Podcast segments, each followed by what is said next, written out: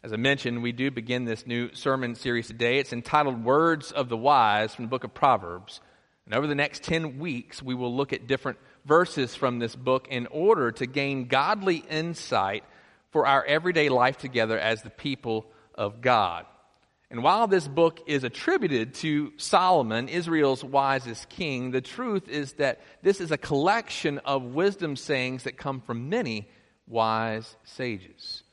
And today we start in chapter 1, the very beginning of this book, which sets the stage for the purpose of the book. Saying this The Proverbs of Solomon, son of David, king of Israel, for gaining wisdom and instruction, for understanding words of insight, for receiving instruction in prudent behavior, doing what is right and just and fair. I don't know if y'all know this or not, but tomorrow marks the first day of school for all of Watauga County. Kids, if you didn't know that, I'm sorry, but I've got bad news for you. Tomorrow marks the first day of school. Teachers, if you did not know that, I remind you, tomorrow marks the first day of school. Elementary kids, middle school kids, high school kids, and even for Appalachian State University students. We all know that education is important for gaining wisdom and understanding in different areas of our lives. And so we study different subjects in school, such as math, science, English, and social studies, art, music, and even physical education. Of course, we are not limited to such subjects. The scope of education goes beyond these categories as we continue to study and learn over the years. So I sympathize with all of you who are going back to school this week because even your pastor is going back to school this week as I begin a new journey in a doctoral program beginning this Thursday. So as you guys whine and complain about homework, come talk to me and I will whine and complain about homework with you. But the truth is is that education, whether public or private, is not a one-time thing. Even though we may go off to school and graduate from high school and get our diploma, or go to college and, and get our diploma there, or maybe even going beyond that and pursuing a master's degree, or even going beyond that and pursuing a doctoral degree, or doing it a couple of times, learning is a lifetime thing. We are all lifetime learners. And our learning is meant to be applied in all areas of our lives, not only to provide a good life for ourselves, but also for the benefit of others. Think about it for a moment. Physicians do not go to school simply so that they can make a good salary and have a good living. They have to go for more than that. Surely their desire is to help people who cannot help themselves, bringing healing to the sick. Likewise, our education is not just for the benefit of ourselves, but also for the benefit of those around us. And so the book of Proverbs begins with the end in mind namely that these wise sayings are meant to share wisdom and instruction, not so that someone can gloat and say that they're smarter and wiser than someone else, but in order to help us live rightly. They are given to us to help us make wise decisions in thought, word, and in deed, and to live in righteousness, doing what is just and right and fair and following this great wisdom benefits the individual, but also the community in which the individual resides. But these wisdom sayings are like no other, for they are rooted in the covenant promise of the life lived under the Lord's reign, the God of Israel, Yahweh, the unspoken reverent name of this God.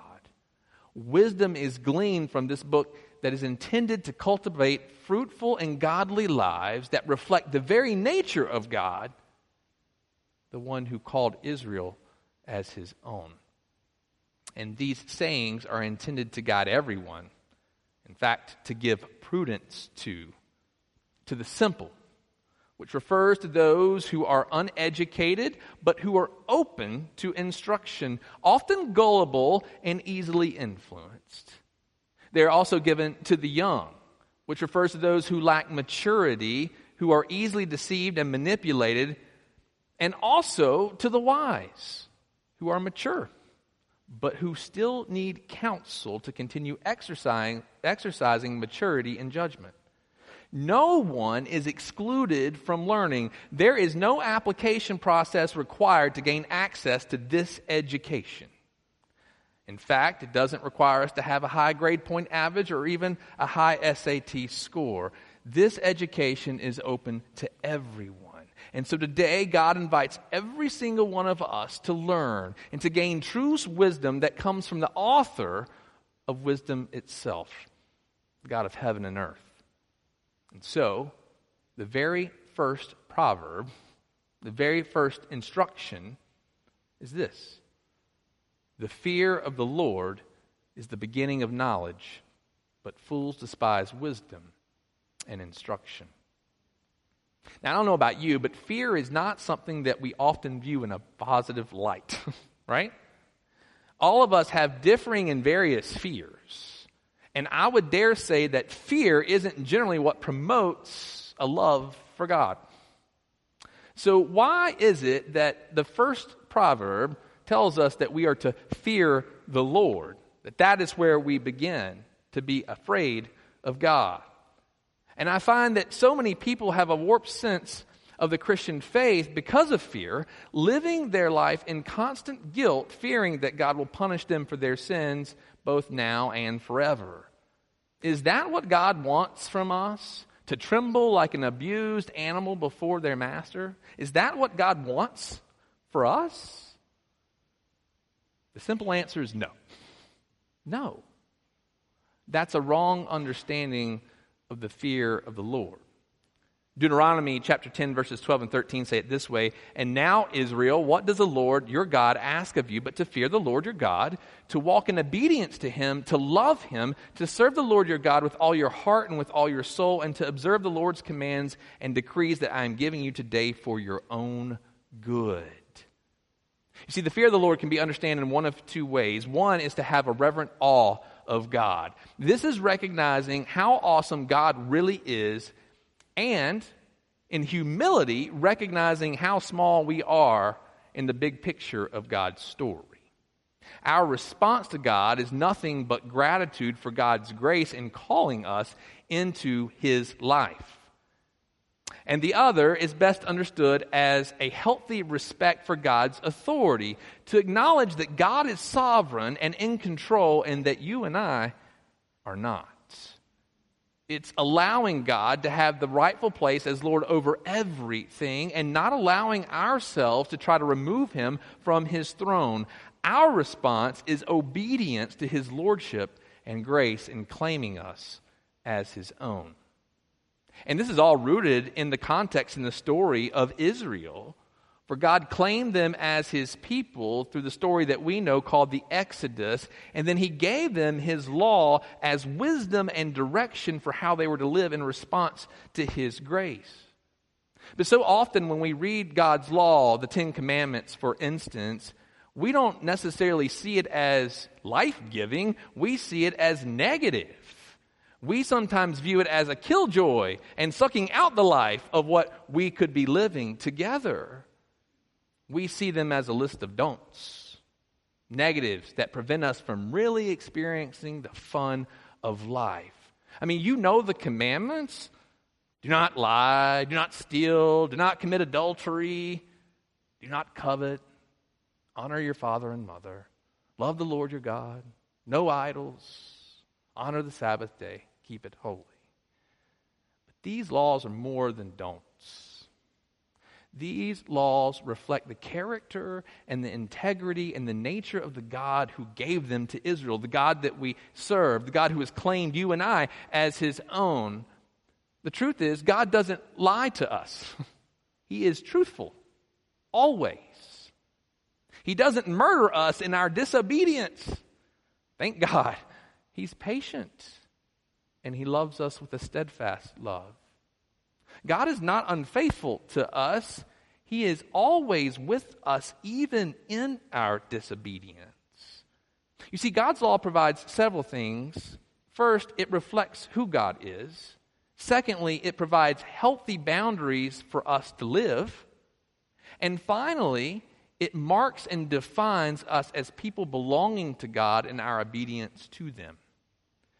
It kind of reminds me of my favorite Disney movie, The Lion King, which apparently has now been remade and is in theaters again, and I have not yet seen it that way.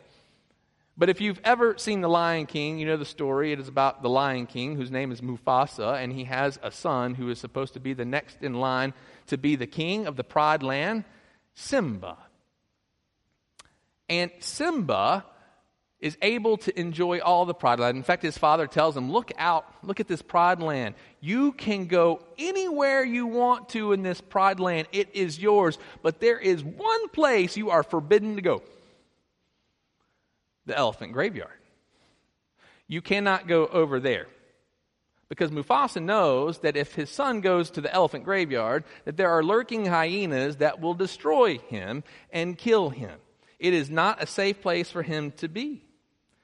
So, what happens?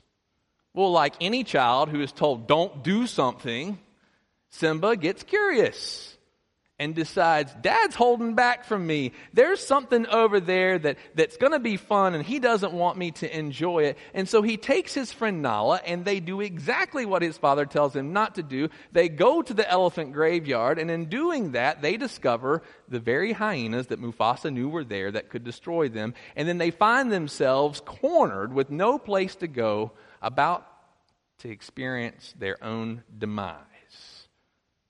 Thankfully, his father had learned that they had gone over there, and he shows up and he fights off the hyenas and saves them from destruction. Simba, relieved while he and Nala are okay, is now scared to death because he must face the wrath of his father. I want to show you what happens next.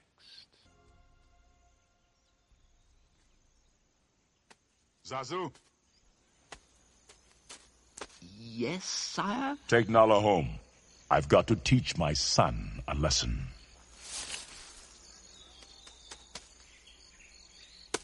Come, Nala. Simba. Good luck.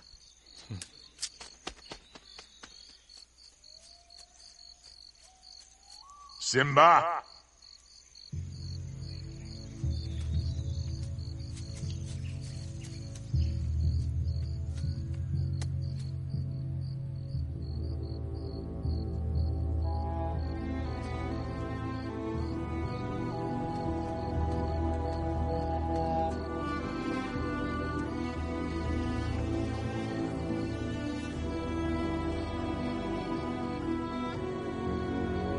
Simba, I'm very disappointed in you.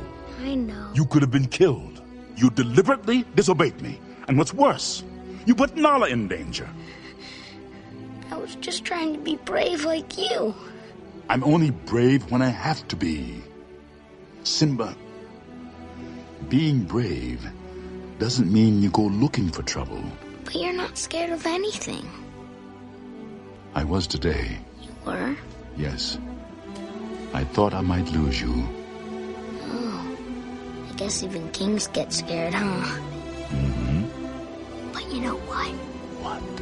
I think those hyenas were even scareder. Cause nobody messes with your dad. Come here, you. Oh no, no! ah, ah, ah, come here. The fear of the Lord is much like this it's a healthy, corrective fear that doesn't lead to demise, but restoration and grace. It's a fear that turns us away from rebellion towards God's ways. The hymn Amazing Grace says it best in its second verse. 'Twas grace that taught my heart to fear, and grace my fears relieved. How, pre- how precious did that grace appear the hour I first believed. The fear of the Lord is the beginning of knowledge and wisdom because God loves us so much that He has called us into His grace, and in doing so, He has claimed us as His own and given us direction through His law, not to withhold anything from us, but to protect us from the ravenous hyenas who seek only to steal, kill, and destroy us. Grace teaches us to fear the Lord rightly. But the proverb says, But fools despise wisdom and instruction. The truth is, sometimes all of our education can get into our heads and make us think that we're wiser than we really are. And sometimes this leads us to do things that are in conflict with God's commands. Sometimes we allow our emotions and our heart to lead us astray, refusing to listen to the wisdom embedded in our minds, and before we know it, we find ourselves in a mess, just like Simba. Sometimes we are deceived into believing that we don't need God's help, and so we do things our own way. And as you can see, this not only affects us, but it often affects others as well. You see, I think one of the biggest mistakes that we as Christians often make is that we separate the sacred from the secular. We separate the sacred from the secular. And what I mean by this is that we have a tendency to come to church, the sacred, and we go through the motions of worship. We come and worship. But so often when we leave worship and we leave the church and we exit those doors, we leave behind with it what we've just given and what we've just received.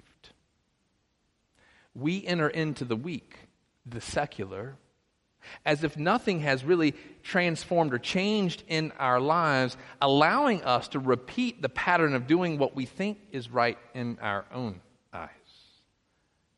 And then we come back to the church, confessing our sins, receiving God's grace, only to return back to the secular once more as we have before.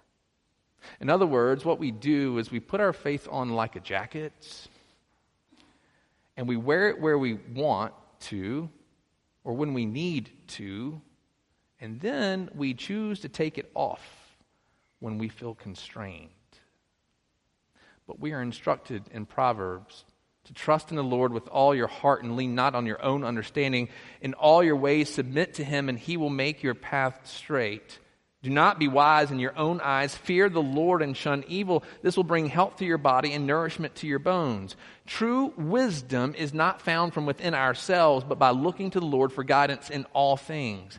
Read the book of Judges, and if you read it, you will find this phrase multiple times. In those days, there was no king in Israel. Every man did what was right in his own eyes. Let me tell you, that did not turn out so well in the book of Judges. This inclination always led the Israelites away from God, rejecting him as their king and refusing to submit to his lordship. And in doing so, God gave them a corrective consequence that was often painful but was really an act of God's grace that would lead them back into his arms again. You see, separating the sacred and the secular is not what we're called to do.